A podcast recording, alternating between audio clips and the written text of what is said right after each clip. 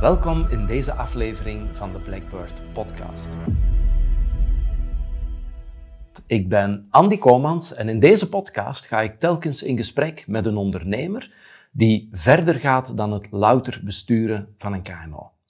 Het gaat over het investeerder ondernemerschap en hoe je dat als ondernemer kan vastpakken. En deze keer ga ik daar met niemand minder over in gesprek dan met Christophe Rogge.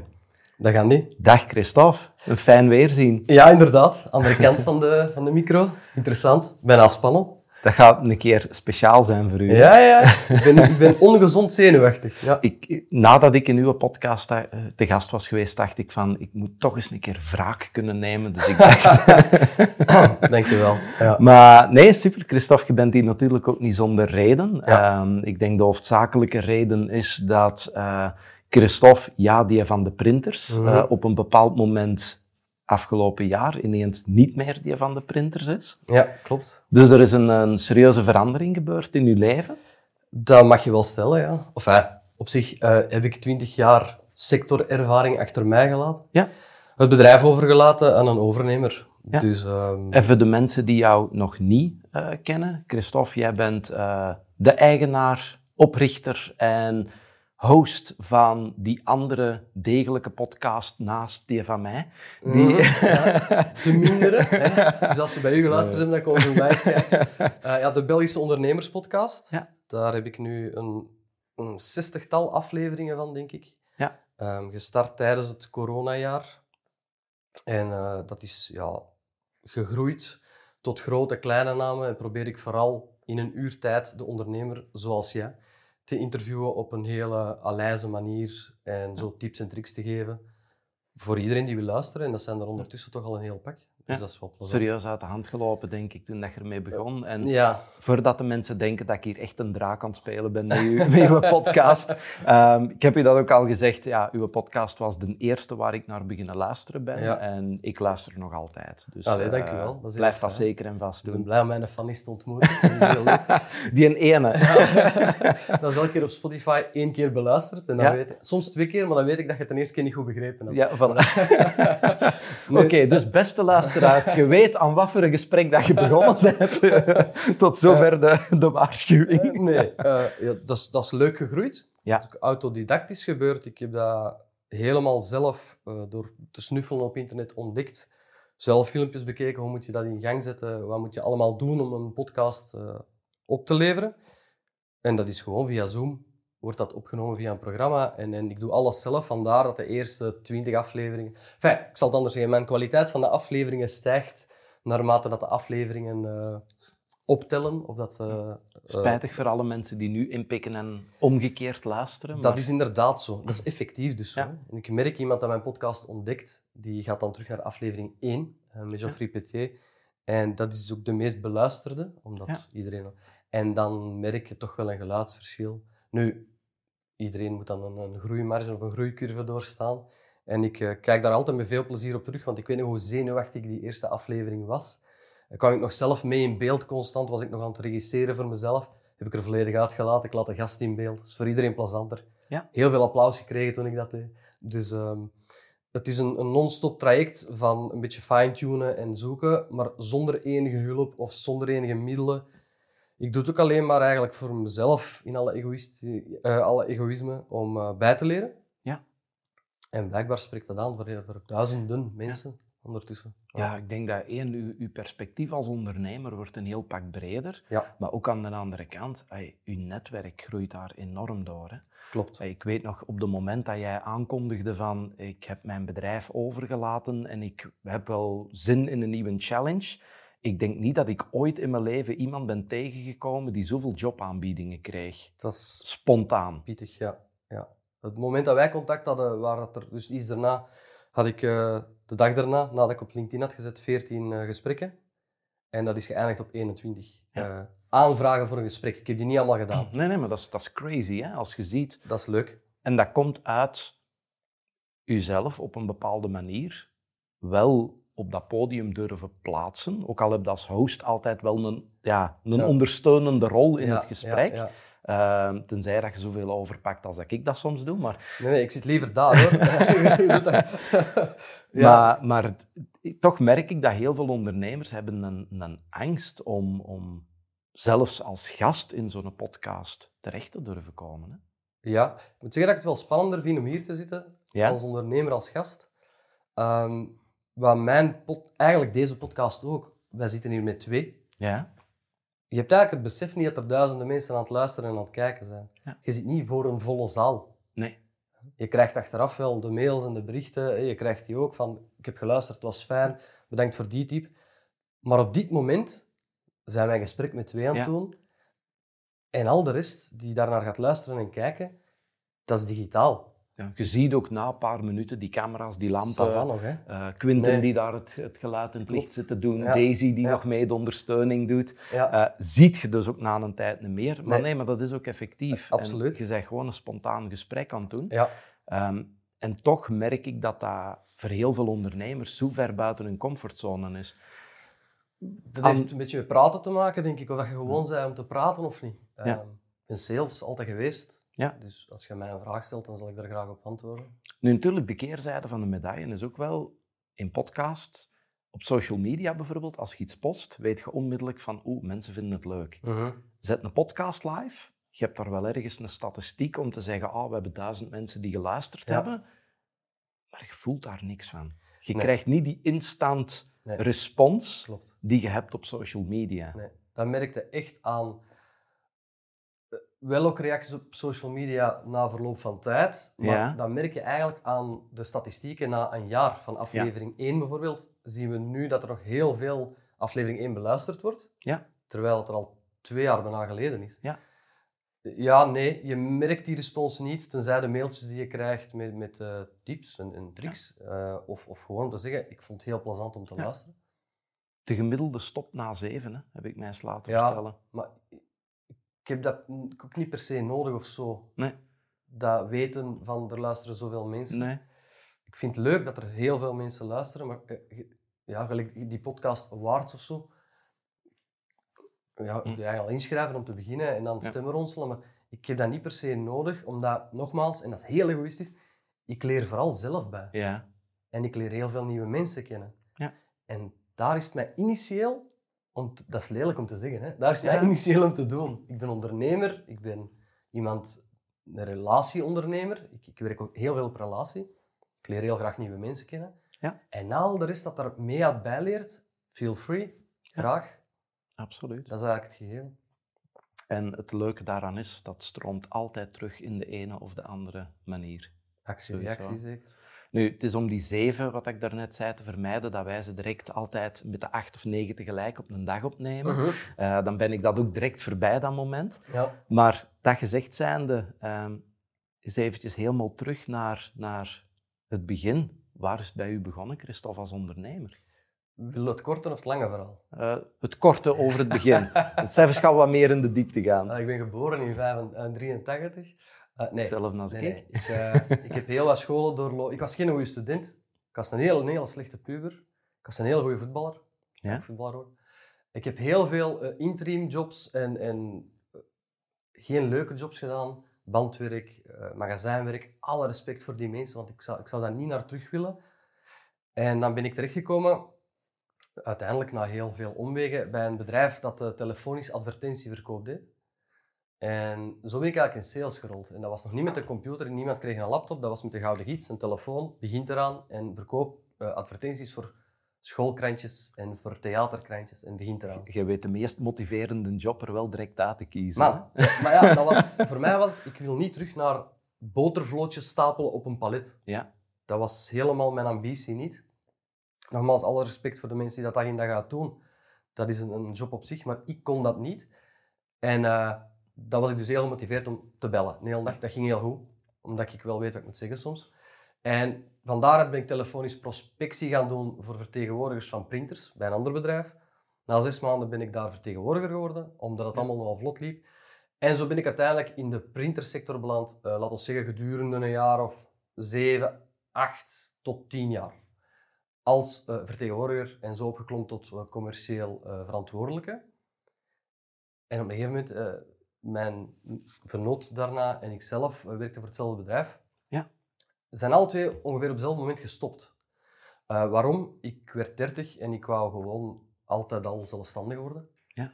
En ik had gezegd, het is nu of nooit. En ik liet een hele mooie job met, met een goede verdiensten en alles wat ik wou staan om de sprong in thuister te nemen. Ik heb dat gedaan eh, en ik ben aan frankeermachines en enveloppenvulmachines gaan verkopen. Andy, eh, als je dacht dat printers toen al dinosaurussen waren, ik, ik weet niet of je iets van frankeermachines en omslagvulmachines kent. Ik ook nog altijd niet. Nee. Maar ik heb er niet heel veel van verkocht. Dat was een hele harde en moeilijke sector om in terecht te komen. Mijn eh, collega die toen ook stopte, is effectief in de printers gegaan. Als concurrerend bedrijf voor eh, onze ex-werkgever. En ik, geef, ik gaf die af en toe wel een lied door, omdat ik ook nog telefoon kreeg met de vraag voor printers. En na ik denk een half jaar, zeven, acht maanden, zijn be- de gesprekken opgestart van kijk Christophe, wil jij niet gewoon mee aan de kar komen trekken, 50-50. We starten samen Document and Print Solutions eh, in dat geval. Ja. En we gaan knallen. Ja, ik had tien jaar ervaring. Ik wist eh, het netwerk, ik had de saleservaring. Wij zijn gestart als ondernemers samen, we hebben een BVB opgericht. En ehm, vanaf maand 1 hebben wij onszelf het juiste loon kunnen uitbetalen. Ja. Hebben wij van thuis uit Alex gewerkt. En zijn wij vertrokken naar een eh, bedrijf. En, en waarom net met evenaat? Er is niemand die zo compatibel is met mij als eh, Guy Berton. Guy, ik mag Guy zeggen, want we Ja. kennen elkaar al goed. Ehm, in, op alle fronten zijn wij tegengesteld. Ja. En dat creëert zo'n compatibel gegeven dat die samenwerking... Mensen hadden dat nog nooit niet gezien aan een vergadertafel. Hoe dat wij yin en yang waren. Ja. Eh, vooral daarvoor. Elk gesprek dat wij hadden tussen ons klikte dat ongelooflijk. Wij moesten tijdens vergaderingen ook gewoon naar elkaar kijken en wij wisten wat de ander dacht. Letterlijk, Ja. dat was heel beangstigend bijna. Ja, Guy is een hele technische, operationele. Ik ben een hele eh, relationele marketing sales. Ik was 30, 31 jaar, ik was een jonge, knappe gast. Guy was daar ook. Nee. Guy, je bent een knappe man, ik weet niet welke. maar wij waren in alles, in alles compatibel. En dat heeft, vanaf dag één is dat een vliegwiel geweest Ja. om ons bedrijf eigenlijk gewoon te doen knallen. En eh, dat is ook ons succes geweest. Ja. ja, want daarom ook dat ik even op, op dat knopje wilde duwen om eens te luisteren van, Ja. is dat bij jullie ook zo geweest? Omdat, dus een hele belangrijke vind ik in, in ondernemerschap. Ik, ik ben een enorme believer dat je een succesvolle onderneming veel sneller zult bouwen en ook veel duurzamer zult bouwen als je het samen doet met de juiste mensen. Sowieso. En die, die, die gezonde weerstand dat daarin zit van... Eigenlijk dachten wij over alles het tegenovergestelde, maar toch vinden we elkaar door een compatibel beeld te vormen van Ja. Hoe dat die wereld er voor ons moet uitzien. Ik denk dat dat zo'n beetje de magic is van, van succesvol met venoten te kunnen samenwerken. Ik ga dat ook nooit niet meer vinden. Nee. Nee. Hadden jullie dan ook bepaalde ja, mandaten? Of hoe, hoe sterk was die lijn er binnen, binnen het bedrijf dat je zegt van ik pak de sales en de marketing vast en moeit u daar niet mee?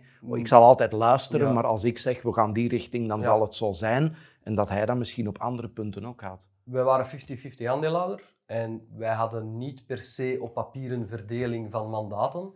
Nee. Ehm, het gegeven was gewoon natuurlijk gegroeid dat ik sowieso sales en marketing deed, afstemde met Guy. Ja. En Guy deed het operationeel en boekhoudkundige. Ook nog verkoop hoor, want wij hebben alle twee in het begin nog alleen de verkoop gedragen. Ja. Dus ehm Guy was meer boekhoudkundig, strategisch, sales en marketing, wij toetsten af. Maar wij hebben nooit, nooit één discussie gehad. Nooit, jamais in die tien jaar. Geen discussie, geen ruzie. Geen... Als wij iets gingen beslissen over best veel geld. En dan nu zonder camera? Nee, echt. Het is echt. Het is echt. Ja. Nee, echt? Ja, geen enkele discussie op Ja. tien jaar. Nooit. Oké. En als het richting discussie ging, Ja, dan werd die vlam eruit gehaald door we volgen gewoon ons buikgevoel. dat En- vind ik een hele, een hele waardevolle. Ja, dat is een gevaarlijke ook zo. Want ook over grote budgetten. Ja. En ja, we zijn altijd op ons poten terechtgekomen. Altijd. Ik denk dat, dat, dat jij daar een beetje hetzelfde in elkaar zit als dat ik ben. Ehm, en ook met mijn venoten en, en dergelijke samenwerk is. ehm, ik heb altijd zo het gevoel dat als ik met mensen samenwerk, dat er zo die, die familiale, brutale eerlijkheid moet kunnen zijn. Ja.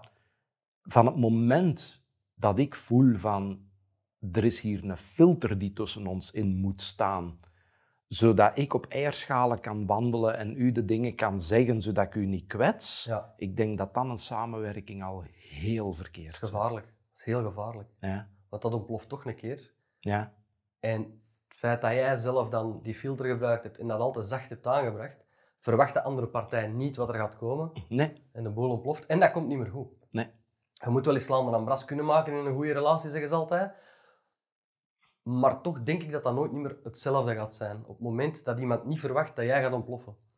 Wij hebben dat nooit gehad. Wij- ik moet eerlijk bekennen dat het ook wel... eh, het was ook wel Guy die ervoor zorgde dat die vlam eh Ja. er even uitgenomen. Ik ben een hele eh, actieve en gedreven. En op het moment dat ik ehm, in iets geloof of voor iets ga, je merkt dat wel, dan, dan ben ik klaar om te gaan. Dat moet hem laten doen. En Guy is ook eh 10 of 12 jaar ouder dan ik. Dat was altijd geen zeggen, oeh, peu, even rustig. Ja. En ehm, rea- misschien moeten we morgen zo niet reageren tegen die partij. En in onderhandelingen ook. Ik was de, aan tafel en, en gaan en gaan en gaan en mij kwaad maken tegen iedereen als het nodig was. En Ja. Guy was altijd degene waar ze op kunnen terugvallen, de tegenpartij dan, om het normale gesprek terug te gaan voeren. Ja. Dat was goed, bij, eh, goed kop, bad kop dat wij speelden. Dat was Ja. effectief afgesproken op voorhand. Maar ik doe dat graag, dat is oké. Ja, Ja. want dat, ik denk ook dat dat moet kunnen. Ja. En hoe lang, hoe lang hebben jullie Document and Print Solutions Eh, ti- tien jaar. 2000, Bijna tien jaar. 2013 gestart. Ja. En ehm, ja, eigenlijk verkocht oktober 21 en nog een jaar het management gedaan, alle twee. Ja. Om dan eh, oktober, eind oktober vorig jaar, 22, te stoppen. Ja. Ja. En hoe is die beslissing op uw pad? Hè? Want ik hoor u vertellen, ja, de, de magic, Ja. de fantastische vennoot, eh, ik ga dat nooit niet meer vinden. We bouwen een succesvol bedrijf, dat is een vliegwiel dat gaat. Ja. En dan toch ineens neemt een beslissing om dat los te laten. Ja. Iets waarvan dat denk ik heel veel ondernemers nu aan het luisteren zijn van, ja maar allee, dat verkoopte dan toch niet? Nee, klopt. Ehm, ik moet zeggen dat aan de basis wij altijd tegen hen gezegd hebben, we starten en na vijf tot tien jaar kijken we om te verkopen. Ja. Nu, dat, dat was een droom. We hebben daar niet per se naartoe gewerkt of, of we zijn gewoon beginnen gaan. En, ehm, we zijn gestart, Alex thuis. We, zijn, we hebben dan een bureau gehuurd in een bedrijvencentrum, waar we dan ineens twee man personeel kregen. En heel die groeifase was allemaal heel leuk en heel plezant. Maar zo de laatste twee, drie jaar hebben wij tegen elkaar, eh, regelmatig toch wel eens gezegd van... "Goh, ik ben beu. Ik ben beu, eh, nu met al dat personeel erbij. Ons personeel was fantastisch, maar toch, je hebt al die beslommeringen erbij. Ja. Ehm, ik heb heel veel vertegenwoordigers zien komen en gaan. Dat was allemaal niet zo leuk. Ik, ik, eh, ben een gevoelsmens. Ik vind dat niet leuk van mensen te laten gaan. Soms vertrekken ze met ruzie, soms niet. Allee, heel dat gegeven, het ondernemerschap, maakte dat mijn eh, fun in sales en voor hem het fun in het ondernemen een beetje ging verdwijnen. Wij hebben een belachelijk goed jaar gedraaid, ik denk 19 of 20. En op een gegeven moment krijgen wij telefoon van een eh, onderhandelende partij, een middenpartij, die vraagt of wij openstaan om eens te praten om eh, te verkopen. Eh, we willen altijd eens luisteren. Ja. Toen, maar wij zijn dan ook gaan praten. Dat was een heel goed gevoel, dat was een hele goede klik. Maar op hetzelfde moment, een maand later, twee maanden later... Enfin, we zaten met drie partijen aan tafel ineens. Drie Ja. potentiële kopers. Ja, sorry, maar dan moet je het uitspelen. Hè. Met alle respect, maar dan, dan ga je gewoon overal je gesprekken doen. Wij hebben altijd gekeken naar waar komt ons personeel het beste terecht, wie neemt ons personeel mee over, wie gaat de klanten even goed soigneren als wij, de normen en waarden, hebben we heel hard naar gekeken. Ja. Eén partij wou dan een constructie waarbij dat wij ons terug inkochten Mhm. eh, met aandelen. Eh, een andere partij wil ons volledig overnemen zonder personeel. En dan de partij die ons uiteindelijk heeft overgenomen, die gingen eigenlijk alles houden zoals het is. Ja. Of, eh, of zoals het was. Dat heeft wel anderhalf jaar geduurd, die onderhandelingen. Dus ik heb, Ja. op een gegeven moment heb ik zelf naar die partij gebeld en gezegd van, als jullie nu geen beslissing nemen, dan trek ik de stekker eruit. Wat een waanzinnige zit was, want dat was helemaal niet waar. ik was gewoon beu. Dat was gewoon het beste aanbod. Dat was in alle... Maar wij hadden het zo gehad, dat woog op ons bedrijf in de zin van... Wij waren contracten aan het tegenhouden voor het moment dat zij overnamen, om direct te kunnen zeggen van kijk eens, allez, hier zijn de contracten waar je zo naar verlangde en, en die we beloofd hebben. Ja. Ehm, dus alles stond eigenlijk op, op handrem, maar zij bleven maar slepen, wat ons ook gewoon deals heeft gekost. En ik was Ja. dat beu. Ja. Dat was een ballsy move, want vertel heel hadden ze toen gezegd van oké, dan stoppen we ermee en dan had ik hier nu niet gezeten. Enfin, Mm. wel, waarschijnlijk wel, maar niet op die manier. Dan was het nog altijd Christophe van Ja. de printers Ja, waarschijnlijk. failliet gaan, hoe voelt dat? Die heb ik nog niet gehad in een podcast. Misschien ook eens. binnen hè. vijf jaar. Nee, nee. Ik, ik ga eens even een, een stukje terug naar hetgene wat dat je zei vlak voordat je over de transactie begon. Ehm, ik vond dat heel sterk dat je dat zo open benoemde van medewerkers aansturen, alle beslommeringen, Hm. het management. Dat haalde de funder voor ons gewoon uit. Op een gegeven- ja. Ik zeg dat heel vaak ook tijdens opleidingen aan, aan, aan mensen die ik dan, hè, waar ik dan de tijd mee mag doorbrengen. Van kijk, wat heel vaak bij ondernemers begint bij passie en product, eindigt voor de meeste ondernemers bij mensen en management. Ja. En de vraag is, zijn ze daar graag mee bezig? Ja. En heel veel ondernemers zien dat als een verplichting. Hè, want je zei begonnen omdat je een passie had voor sales. Uw collega is erin gestapt omdat hij een passie had voor de technische kant van alles wat met printers te maken had. Mhm. Wat dat ik totaal niet begrijp, want printers dat is gewoon het meest gehate toestel, Mhm. denk ik, in elk kantoor. ja. Ik zie mijn vrouw er zo regelmatig ook eens een door de venster. Het kwam niet van bij jullie, Nee, ik mag ik er ook direct ja. bij zeggen. Ik kan u wel Maar, naar eh, ja. maar, eh, maar, maar je bent begonnen vanuit een passie, van iets wat dat je Ja, een interesse in hebt. printers, hè, Andy, want dat wil duidelijk zijn. Hè. Nee, nee. Het was een passie voor sales. Hè. Ja, ja, voor u wel. Hè. Maar, eh, en dan op een bepaald moment moet dat takenpakket waar dat je zo graag mee bezig bent, plaatsmaken voor dit is wat het bedrijf nu van ons als zaakvoerder verlangt en Ja. nodig heeft en wij kunnen dat niet delegeren. We konden dat wel, maar de fun ging eruit. Eén, mijn resultaten gingen enorm hard achteruit, omdat ik die- wou eh, overbrengen op onze sales. En ik heb goede profielen gehad, maar geen profiel zoals ik. Ja. En dat is met, met de Nee, nee. nodige... ehm, hoe zeg je dat? Eh, de nodige... Ik wil dat niet arrogant bedoelen, maar dat is ook normaal. Ik had al zoveel jaren ervaring. Ik, ik heb al- alle keren tegen de muur lopen heb ik al meegemaakt. Ja. En nu moeten die gasten gaan opleiden. Die moeten een, ehm, en vrouwen trouwens, die moeten mee een kop tegen de muur lopen. Maar het bedrijf moest wel draaien.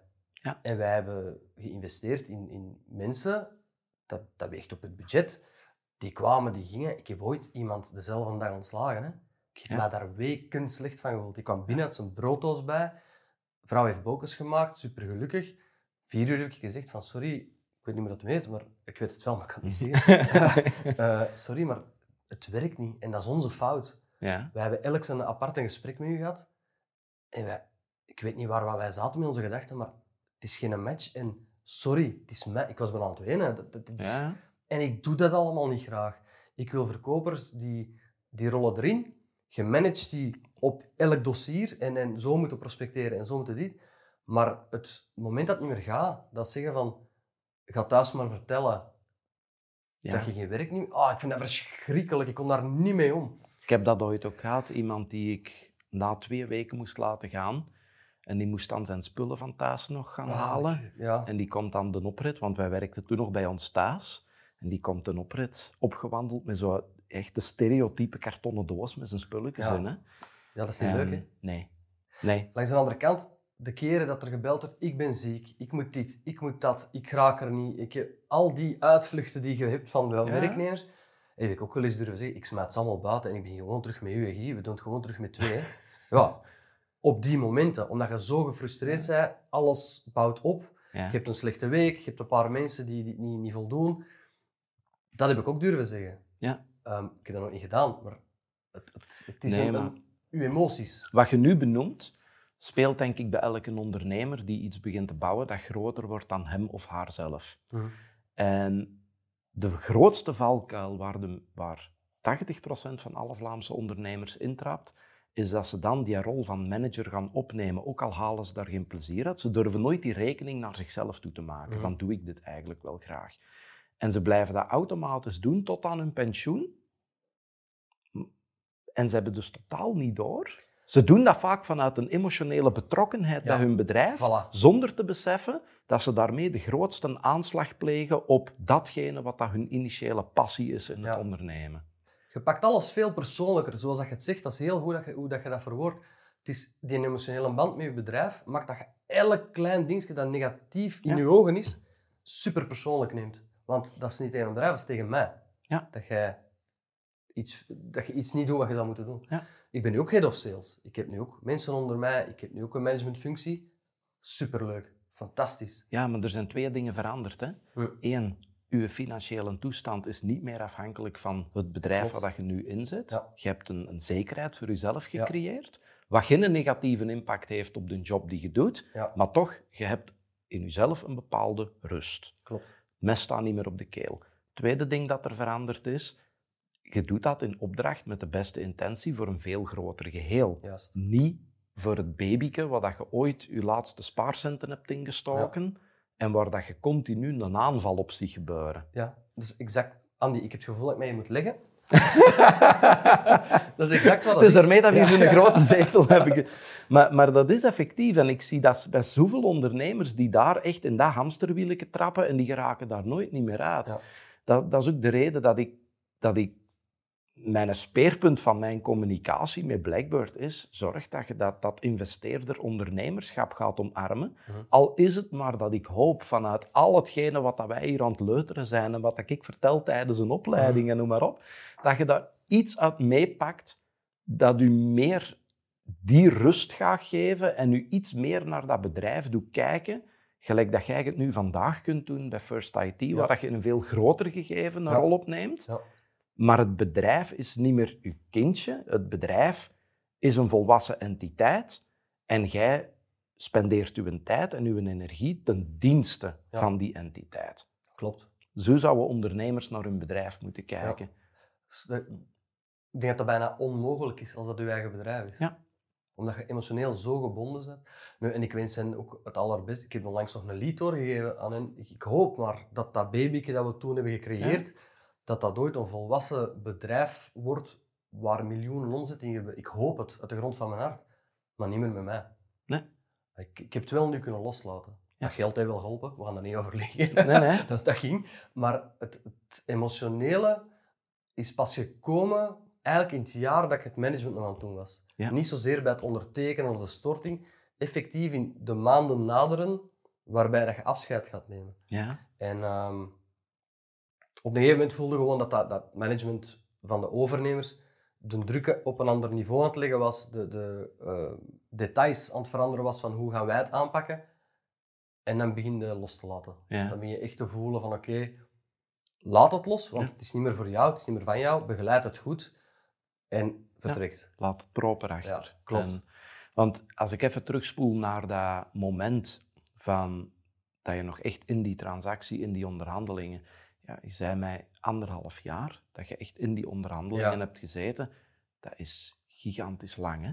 Dat is niet non-stop natuurlijk. Hè, maar Nee, nee, is- maar- Ja, dat, is, dat weegt enorm op je mentale, ook al denkt en vind je van niet. We hebben ook altijd gezegd van, we zien wel, we zien wel, we doen gewoon verder. Eh, dat was ongeveer de eerste week. Ja. en daarna begint, dat, dat speelt mee. Je zit er zelf meer over aan het praten. Die andere twee partijen komen er ondertussen bij. Dus je zit eigenlijk non-stop in gesprekken over het overlaten van je bedrijf. Maar het moest ook niet. Nee.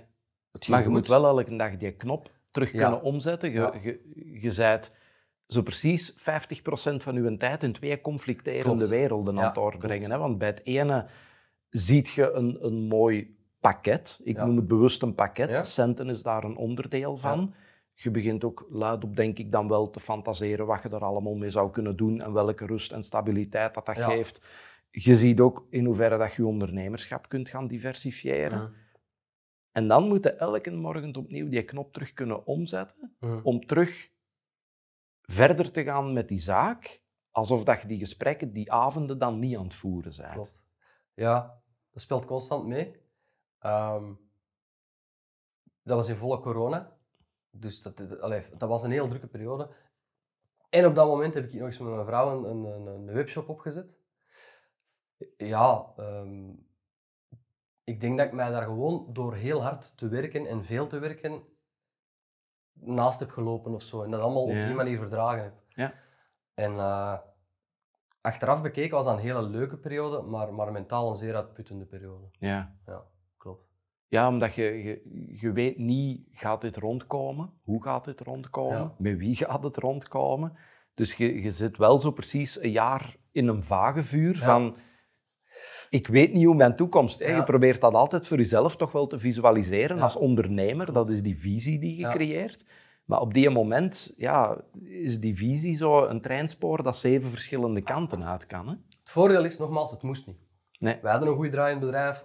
Op zich deden we het wel nog graag, maar dan met de, met de nodige dingen. Ja, En eh we hadden dat gerust nog vijf jaar kunnen verder doen, bijvoorbeeld. Maar in corona heb ik gezien, dat printerverhaal en dat, dat is toch serieus aan het shiften. Ze hebben altijd gezegd van, er gaat veel minder geprint worden en wij zagen dat niet. Wij zagen alleen stijging van de prints. Maar sinds corona is dat enorm naar beneden gegaan. Je zag meer de consolidatie van verschillende kleine printerbedrijven of verdelers tot een groter bedrijf. Dus dat was een exacte juiste moment. trouwens. In hoeverre heeft dat bij jullie meegespeeld, dat je die dynamieken die je in de markt hebt gezien op Ja. dat moment? Hè, want dat zijn zaken, daarom dat ik er ook even wil bij stilstaan. Ik, ik zie dat heel veel ondernemers na een tijd op een bepaald automatisme verder gaan, alleen maar zien hoe het met de binnenkant van hun bedrijf is, maar ze houden bijzonder weinig rekening met de dynamieken in de markt, om van daaruit een beslissing te gaan sturen. Ik volg dat heel nauw. Ja? Ja, nu nog trouwens. Ja, Voor First bijvoorbeeld volg ik dat ook heel nauw. Ik weet perfect wat er aan het gebeuren is, wie consolideert, wie gaat er samenwerken, wie ehm, doet een integratie van welk bedrijf. Omdat ik al jaren nu het gevoel heb dat de kleintjes ene, ofwel ene grote sterke aan het worden zijn en echt Ja. concurrenten waarvan je dacht, die hebben nooit met elkaar gepraat op een feestje of zo. En ineens werken die samen, of ineens is dat één bedrijf. Een, een zak geld lost veel Ja, op. dat is waanzin. Er geldt naast Nee, een maar- bij. maar, maar het is effectief, hè, die, die consolidatie. Je ziet dat in veel sectoren Ja. vandaag. Dat heeft heel hard meegespeeld. Ja. ja. Dat was eigenlijk op alle vlakken, op alle vlakken, beste cijfers ooit voor ons op dat moment. Consolidatie van de markt, eh, corona en de prints die achteruit gingen. Alles, ik kan er zo tien op noemen, was het het moment om te verkopen. We hadden Ja. geen beter moment kunnen verkopen. Hoe heb je de boodschap overgebracht naar je team? Toen het, toen Ja. het rond was of voordat het rond was? Ja, ik heb een mail gestuurd en ik ben vertrokken. Nee, is niet waar. Eh, maar niet bellen. Een brief aan de Ja. deur, toedeloe, motherfuckers. en niet meer komen omkijken. Niet bellen. Eh, nee, nee, we hebben die natuurlijk samengeroepen op kantoor en daar eh, de boodschap gebracht. Als het rond was? Of? Als het rond was. Ja. Het was effectief getekend bij de notaris. Ja. Ja, ja, ja. Ik denk ook niet, ik weet het niet exact niet meer, maar ik denk ook niet dat er al geruchten waren of dat er iemand iets door had. Dus we blijven echt wel onder download kunnen Ja. houden. Ehm, hebben dat gecommuniceerd en eh, iemand zei, ik verschiet er niet van, een ander verschoot wel. Allee, dat was zo wat gemixte eh, gevoelens. Maar je hebt in de sector van printers heb je twee, drie partijen waar iedereen al wel eens gewerkt heeft, maar niemand wil daarmee samenwerken of nog bijwerken. Ik ga geen namen noemen, maar gewoon die Nee, hebben een nee. slechtere naam in de markt. En de eerste vraag was, het is toch niet dat bedrijf? We hebben gezegd nee. En we hebben in eerste instantie gezien, iedereen blijft zijn job behouden, alles blijft hetzelfde. Dus we hebben dat wel voorbereid, met een overnemer ook, van dat is voor ons belangrijk. En Ja. die communicatie hebben wij gebracht naar onze mensen. Ja. En uiteindelijk hebben we dan nog een jaar geweest. Hè. Wat, wat, is de, wat is de reactie geweest die je spontaan op die moment hebt gekregen van je team? Ehm, stilte. Gelaten? Positief, meer. Of, ja, misschien wel gelaten. Ik zou het eerder noemen als van... Wow, meer even een shock. Ja? Eh, even stilte. En dan zijn de vragen gekomen. En Ja. Dat was ook heel emotioneel om te brengen. Van. Guy en mij uit. Ze zagen wel dat er iets was natuurlijk, want we waren er ineens alle twee en we zagen er misschien wat bleek uit, dat weet ik niet. Maar dat was eh, heel moeilijk om te brengen, emotioneel. Maar uiteindelijk gunden ze het ons. Ja. En, en dat vind ik wel mooi. Ja, ik, ik, ik stel daar heel vaak vast dat de grote angst die ondernemers hebben, waarbij ze denken van mensen gaan daar zeer negatief op reageren, hè, want ja, ik ben de rat die het schip verlaat. En, Ja. maar, maar wij hebben daar als ondernemers, stel ik vast, ook een, een vertekend beeld van. Hè. Wij zijn ooit begonnen met een beeld van dit is mijn boeleke, ik start dat op, ik, Ja. ik bouw dat uit en ik blijf hier tot aan mijn pensioen. Ja. Terwijl tegenover u zitten medewerkers die in het huidige economische klimaat gewend zijn om, ja, ik zeg het nu heel oneerbiedig misschien, maar elke twee, drie jaar van job te veranderen, want Mm. dat is de weg naar persoonlijke groei. Mhm. En wij denken vanuit dat beeld dat we voor onszelf gecreëerd hebben van, ja, maar die mensen gaan dat nooit accepteren, dat ik na twintig jaar eens een keer iets anders wil gaan doen. Ik heb er ook van wakker gelegen. En de moment dat wij dat brachten, het is dan bij ons nog via een videocall gebeurd, maar ik had ze al opgewarmd. Ehm, ik had het al aangekondigd bij Ja. mijn eerste transactie van we zijn de laatste stappen aan het zetten. Ja. Ehm heel het bedrijf wist dat wij een overname aan toe, ay, dat wij overgelaten gingen worden. En toen kwam COVID en ik mocht terug naar af eh, Ja. en ik mocht opnieuw beginnen. En daar hebben we ook gewoon heel open over gecommuniceerd met het team. Uiteindelijk hebben we wel gewacht tot als het rond was. Je- verbrandt je gat maar één keer Ja, ja, aan ja. zo'n uitspraak. Je wilt ook geen onrust creëren. Maar waar dat ik dacht dat op die moment mensen zeer angstig zouden zijn of, of slechtgezind op ons, was dat eigenlijk direct de boodschap bezonk, gelijk dat jij het zei, en, en direct positief. Ja. Echt fe- felicitaties van echt, dat is een moedige beslissing. Dat is een goede beslissing voor het bedrijf. Wij onderschatten vaak dat een overdracht van een bedrijf ook voor de mensen die daar zitten nieuwe carrièrekansen kan betekenen. Dat is ook gebeurd, hè. Ja. Dus, eh, we hebben iemand die is bij ons ooit begonnen als vertegenwoordiger. Dat ging niet. Ja. Maar wij waren zo overtuigd van zijn passie voor, voor DPS toen en hoe hij voor ons door een vuur ging. We hebben die als administratieve ingezet. Ja. Ja, die is nu head of finance, head of, voor DPS, head of finance, eh, wat is het nog? Head of administration. Dus die zijn carrièrepad is, is op die jaren stijl Ja. omhoog gegaan. Dus Ja. ja, eh, langs de andere kant, ondernemers vergeten soms dat iedereen die voor hen werkt, of, of met hen werkt, dat maakt al niet uit, die hebben dat wel een gezin. Mhm. Of niet, maar die hebben wel een privé waar ze Ja. geld voor nodig hebben. Dus die komen werken voor je schoon ogen, maar zeker en vast ook voor het geld. Ja. Op het moment dat jij aankondigt van wij worden overgenomen, dag. Ja. De onzekerheid van ga ik mijn job kunnen houden? Wat gebeurt er met mijn loon? Kan ik hier mijn carrièrekansen wel waarmaken die jullie toen beloofd hebben? Ja. Al die dingen spelen wel mee. Ja. Dat wordt heel, we waren een kleine omgeving, maar in grote omgeving wordt dat vaak vergeten. Ja. Zoals ik straks zeg, die mensen die ik om vier uur naar huis sturen, ik was daar een week, twee weken ondersteboven aan, want je bent met iemand zijn gezinsleven, zijn, zijn, zijn leven aan het spelen. En daarom ben ik niet zo'n goede HR-manager. Ik, ga- ik ga je straks nog een goed gespreksonderwerp geven. Oké. Want je zei daarnet van, ik, eh, ik heb mijn vernoot Guy en ik ga nooit nog zo'n vernoot tegenkomen. En dan begint een webshop samen met uw vrouw. Ja, die niet zo leuker. goed is als de Guy, dus dat moet leuker. straks gaan uitleggen. Guy was niet knapper, maar leuker.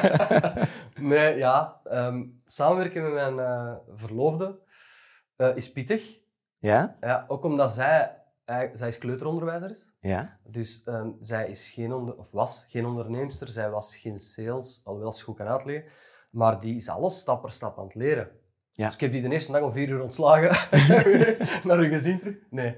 Ja, dat is een, een heel leuk om mee te maken, dat traject. Ja? Ik zie die ook ontpoppen tot iemand met heel veel ondernemers zien, verantwoordelijkheid. We zijn nu bijna twee jaar bezig met Ellie Billy. Hè, dat is Ja. een webshop eh, voor sensorisch en educatief eh, speelgoed. Elliebilly.be. Of ik zeg reclame maken, Absoluut, ben hier nu absoluut. Ehm, en dat is gestart uit een idee van... Zij was voor de kinderen vier vijfde thuis, denk ik. En de kinderen begonnen naar school te gaan. En ze zei van, ik wil iets om handen. Ik wil iets creatief. Wil... En dat idee is ontsproten van, weet je wat, ik zet voor u een webshop op. Ik heb weer helemaal niks gedaan. Gewoon YouTube-filmpjes gekeken, hoe moet ik dat hier doen? En ehm, haar de leveranciers laten bepalen, die aangeschreven, enfin, een heel verhaal. En in het begin is dat moeizaam om tractie op te bouwen, bekend te worden. En, en, Ja. eh, zij doet de Instagram, zij beheert de Facebook, zij beheert de acties nu ondertussen. Wij hebben onlangs, eh, twee weken geleden, een pop-up toegedaan. We hadden een pop-up gewonnen. Zij heeft, Ja. zij heeft zich ingeschreven in een wedstrijd voor een pop-up in Puurs. Ja. Ik zeg, hoe komt het daar nu weer bij? Dat gaat toch nooit van jullie... Die eh, komt op een gegeven moment naar mij en Ellen zegt tegen mij van, kijk, ik zit in de laatste ronde. Ik heb een interview om dat te kunnen winnen. Ik zeg, ja. Ze zegt, ja, dat is een live interview. Ik moet met die mensen praten. En ik dacht, oh, shit, die gaat dat hebben. Omdat die, die kan zo goed overtuigen en die kan het zo enthousiast brengen. Ik was zeker dat ze het eh, ging binnenhalen. En we hebben effectief vier maanden een pop-up gehad in Puurs. En die heeft dat fantastisch gedaan. Ik wil die bijna een winkel cadeau doen. Om elke dag in te staan en haar ding te doen. Ja. Ik zou dat niet beter kunnen. Die doet dat echt heel goed. Alleen, zij heeft een job als kleuteronderwijzeres. Ja. Dat was een pop-up. Al die dingen. Winkels zijn niet meer rendabel. In, in speelgoed is niet rendabel. Mhm. Speelgoed, is, daar zit heel, heel weinig marge op. En daar gaan onze discussies soms over. Van, Ellen, ik wil de prijs omhoog trekken, want ja, op een gegeven moment wil er iets aan verdienen of niet. Wil dat gewoon hobby Ja. blijft of niet. En ze zegt van, ja, maar ik amuseer me. En ze werkt nu halftijds, niet meer vier vijf, ze werkt halftijds. Het kost ons niks. Het brengt iets op. Ja. Het compenseert een beetje het halftijdse. En ze is een stukje mee in het bedrijf gestapt nu, in, Ja. in mijn BVA. En die amuseert daar kapot. Wie ben ik om, om maar tegen te houden? Ja, en om haar ondernemersdrang tegen te houden. Absoluut. Dus ik ben eh, best trots op haar. Ik heb haar dat ook al gezegd. Dat is niet voor de camera. Ze weet Nee. dat ik trots ben op haar. Maar dat, dat levert soms pittige gesprekken op, ja, waar ik het helemaal niet eens ben met haar visie. En dan met mijn voeten op de grond worden getrokken van... Ik weet helemaal niet alles. Hè. Haar Nee. visie klopt. Wat zij nu heeft gezegd, besef ik dan drie dagen later, is helemaal correct. Ja. En mijn ehm narrow-mindedness moet misschien terug opengesteld worden. Het is niet omdat ik tien jaar ondernemer ben en geweest ben, dat ik nu niet meer moet luisteren naar iemand die juist start met ondernemen en die een hele frisse blik heeft op hoe zij het zou aanpakken, het ondernemen. Maar je vergalopeert jezelf daar soms in. Hè? Dat Heel hard. En, en een beetje op het arrogante af van... Ik zal het wel weten, zeker? Ja, nee. hè. Dat, nee, dat is wel heel confronterend. Ja. Maar ook heel leerzaam. Ik vind dat wel leuk. Ik geef dat niet altijd toe. Hè. Nu, vandaag heb je verschillende engagementen. Ja. Hè? Dus je bent samen mee in uh, Ellie Billy gestapt. Je hebt nog altijd ook de podcast, Ja. ehm, waar je ook nog stevig mee bezig bent. Ja. Ehm. Daarnaast zit je bij First IT Ja, als head of sales. klopt. Ook nog op zelfstandige basis, heb ik begrepen. ja, ja, ja, ja. Dus daar heb je ook de intentie om daar nog iets mooi mee te gaan bouwen. Ja. Ehm, een van mijn eh, vragen uit die 21 gesprekken die ik toen al dan niet gedaan heb, was: ehm, bestaat de mogelijkheid om op termijn een stukje mee in te stappen? Ja.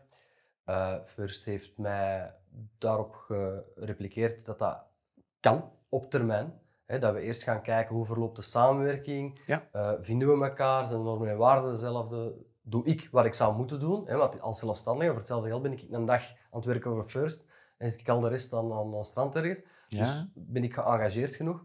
En dat die mogelijkheid bestaat om ooit een stukje mee in te stappen als het voor iedereen past. Wat is het grootste punt wat je je hebt in moeten aanpassen? Hè? Want je komt uit een wereld waar jij heer en meester waart in je eigen microcosmos, je eigen bedrijf, dat Ja. helemaal naar je eigen hand is gebouwd. Ja. Je kiest er dan bewust voor om in een, in een grotere structuur, want bij First, hoeveel mensen zijn daar aan de slag? Ja, in totaal denk ik, we hebben het bedrijfsfeest volgende week is met 80 of 90, met consultants bij. Hè. Ja, grote structuur, Ja, waar dat je dan zegt van oké, ik ga daar mijn rol in spelen. ja. Dat is een heel groot verschil in dynamiek.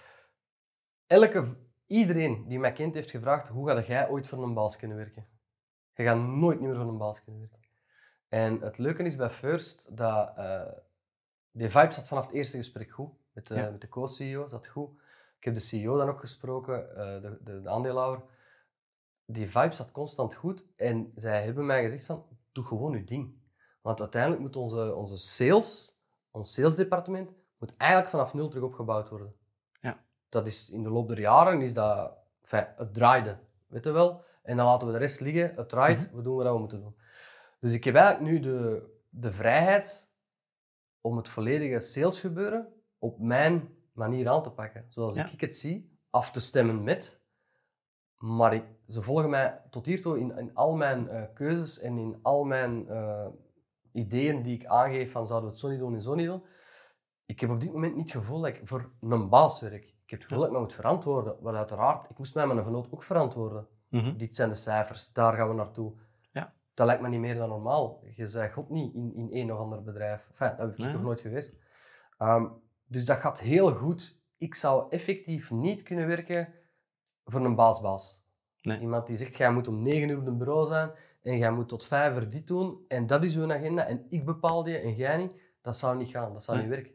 Omdat ik, sales is ook heel creatief zijn, hè, met heel Mhm. veel dingen. En dat laat ze mij heel vrij in. Ik, op dit moment ben ik zeer, zeer gelukkig bij, Ja. bij First. Ja.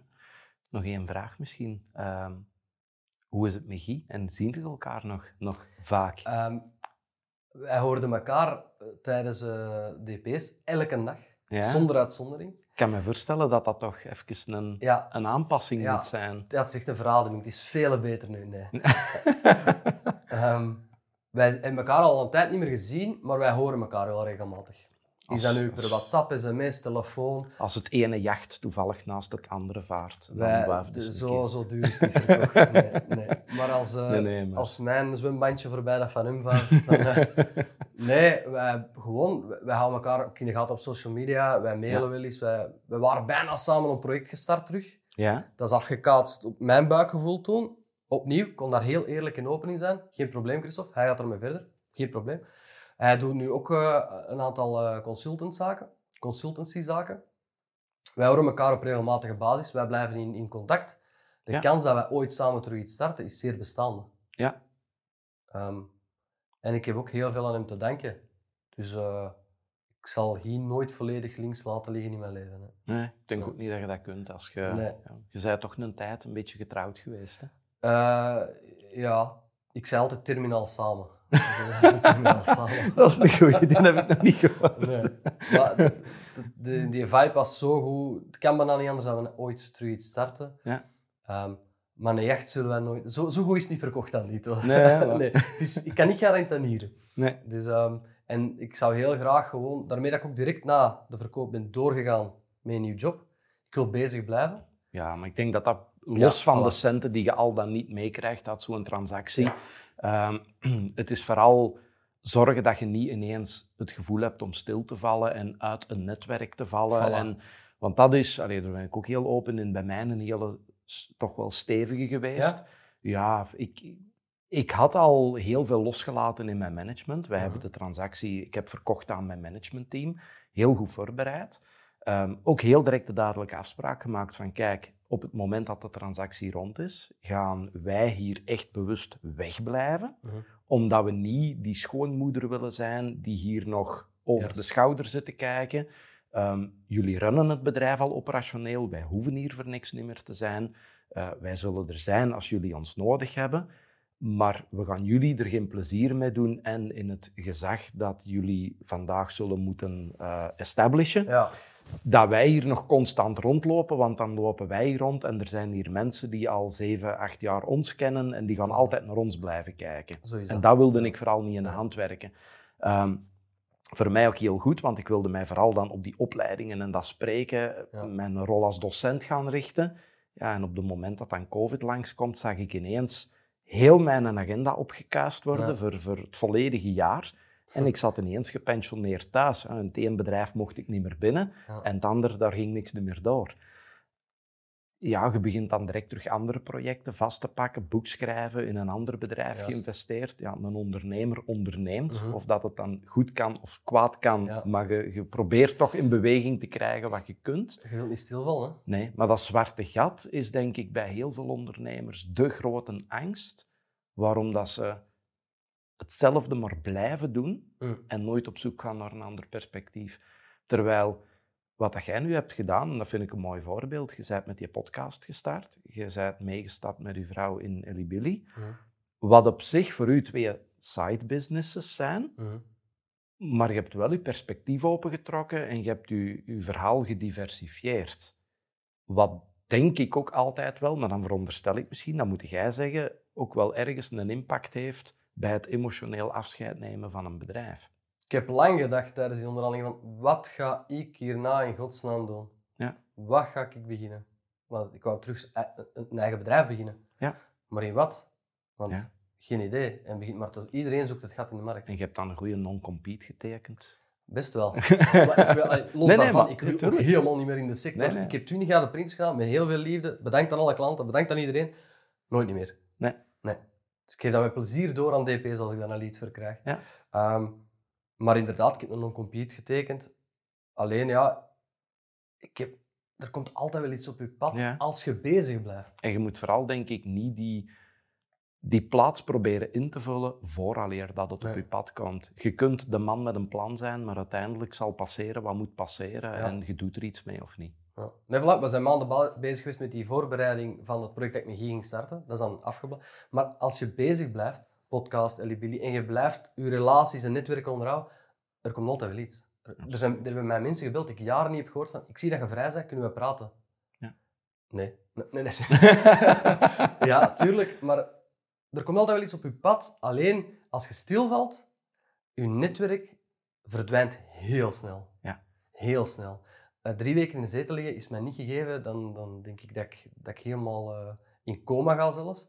En mijn ideale beeld was, ik start direct door, centen opzij, ja. een beetje investeren hier en daar, ja. centen opzij. Op mijn 55 wil ik het nog wel eens zien. Ja. En dan zullen we rustig aan beginnen afbouwen. Niet stilvallen, maar afbouwen. Ja. En nu wil ik nog 15 jaar knallen.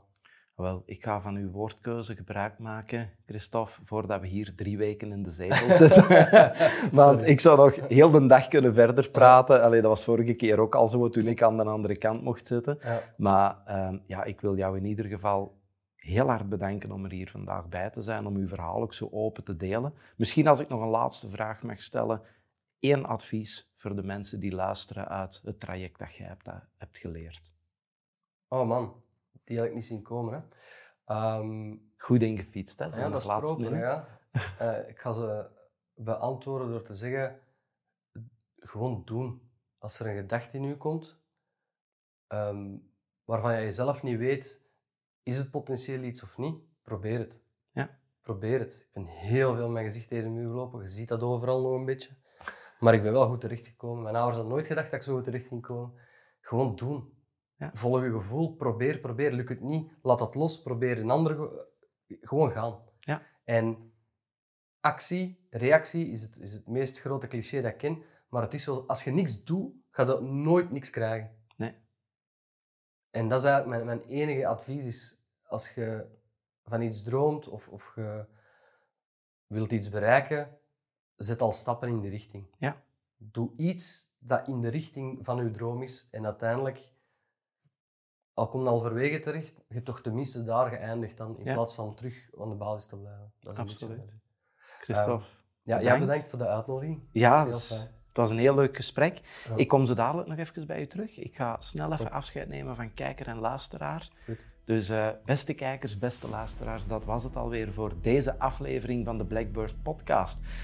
Wil je meer weten over dit topic of wil je nog van deze verhalen ontdekken? Wel, blijf mij dan zeker volgen op social media. En wie weet komen we elkaar binnenkort wel eens tegen tijdens een van onze begeleidingstrajecten. 8 op 10 ondernemers met een succesvolle KMO slagen er nooit in om zichzelf los te koppelen van hun bedrijf. Hoe zit dat bij u? Door als ondernemer te blijven vasthangen in het operationeel besturen van uw bedrijf, zult gij nooit die cruciale sprong maken naar het investeerder ondernemerschap. En dat kost u veel meer dan je zou denken. Zoals op tijd uw verantwoordelijkheden delegeren of een managementteam installeren. Op een juiste manier omgaan met financieringshefbomen of kapitaal ophalen. Uw ondernemersrisico managen of het aandeelhouderschap in uw bedrijf versterken. Of overnames doen via een buy-and-build strategie. Of zelf uw gouden kans missen op het moment dat je zou moeten overlaten. Deze kennis moet je jezelf als ondernemer zo snel mogelijk eigen maken. Vanaf het moment dat je iets begint op te bouwen dat groter is dan jezelf. En daar ga ik u, samen met onze gastdocenten, bij helpen via onze Blackbird Business Classes. Intensieve begeleidingstrajecten van vijf dagen tot meer dan een jaar. Specifiek op maat voor de KMO-ondernemer, waarbij we u heel diepgaande kennis meegeven, maar we ook tegelijkertijd samen de strategie zullen uitwerken voor uw bedrijf. We begeleiden u concreet bij de implementatie van de volgende grote challenge die jij wilt tackelen binnen uw bedrijf. Heb ik uw nieuwsgierigheid gewekt? Wel, neem dan zeker een kijkje op onze website blackbirdevents.be en dan zien we elkaar misschien wel heel binnenkort.